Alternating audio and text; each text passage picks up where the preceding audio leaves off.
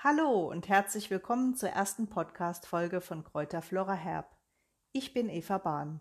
Wir wollen hier dein Interesse für Heilpflanzen stillen und dir den einen oder anderen Tipp mitgeben, wie du diese Schätze der Natur bei dir und deinen Tieren nutzen kannst. Den Anfang macht der Myrrhebaum, der auf Lateinisch Comifora myrrha genannt wird. Er gehört wie auch der Weihrauch zur Familie der Balsambaumgewächse. Er wuchs ursprünglich in Kenia, dem östlichen Äthiopien, Djibouti, Somalia, dem Jemen, Oman und der arabischen Halbinsel. Aus seinem Gummiharz wird die sagenumwobene Myrrhe gewonnen, die von den Weisen aus dem Morgenland zusammen mit Gold und Weihrauch als Gaben zur Feier von Jesu Geburt mitgebracht wurden. Da die Myrrhe eine große Bedeutung in der Kultur- und Medizingeschichte und der Forschung in der jüngeren Vergangenheit hat und sogar noch Potenzial für die medizinische Nutzung mitbringt, wählte der interdisziplinäre Studienkreis Entwicklungsgeschichte der Arzneipflanzenkunde den Myrrhebaum zur Arzneipflanze des Jahres 2021. Der Myrrhebaum wird bereits seit sehr langer Zeit durch den Menschen zu rituellen und heilkundlichen Zwecken genutzt.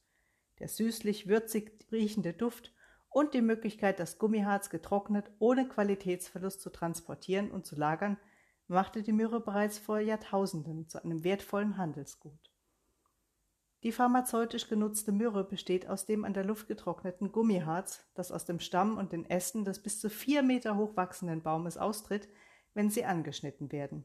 Sie enthalten zwischen 5 und 9 Prozent ätherische Öle, Methyleugenol, in ihrem Harzanteil Di- und Triterpensäuren wie beispielsweise Boswelliasäuren, Schleimstoffe und einen Gummianteil. Studien zeigen sowohl eine entzündungshemmende Wirkung wie auch antimikrobielle und pilzhemmende Eigenschaften. Auch ihr Einsatz gegen Durchfallerkrankungen ist belegt.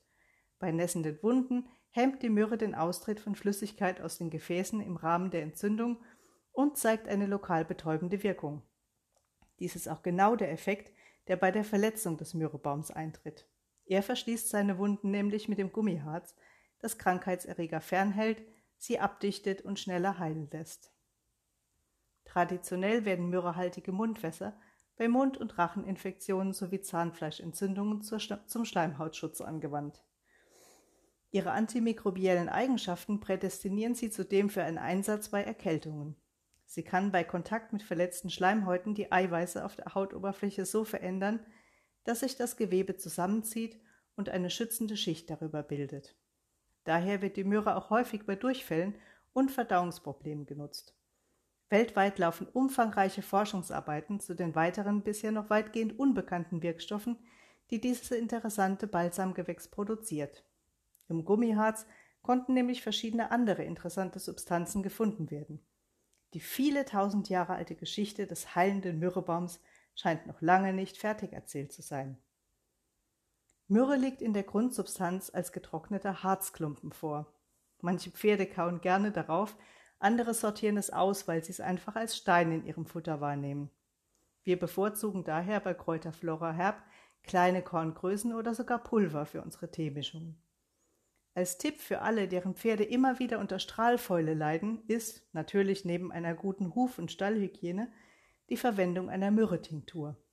Diese kann ganz einfach selbst hergestellt werden, denn die Myrrhe löst sich sehr gut in Alkohol auf. Dazu werden 125 Gramm Myrrhe in 250 Gramm Isopropanol 70 Prozent gelöst und fest verschlossen dunkel gelagert. Zur Vorbeugung von Strahlfäule sollte der Strahl mindestens zwei bis dreimal in der Woche mit dieser Mischung eingepinselt werden. Dabei verdampft der Alkohol, in dem sich die Myrrhe gelöst hat, und ein feiner, schützender und antimikrobiell wirksamer Gummiharzfilm überzieht den Strahl. Das Gummiharz ist auch für Räucherwerk gut geeignet, sollte dafür aber geschnitten und nicht gepulvert angewendet werden. So, das war's erstmal von unserer Seite. Schön, dass du dabei warst. Vielleicht hören wir uns ja bald einmal wieder zur nächsten Podcast-Folge von Kräuterflora Herb. Tschüss!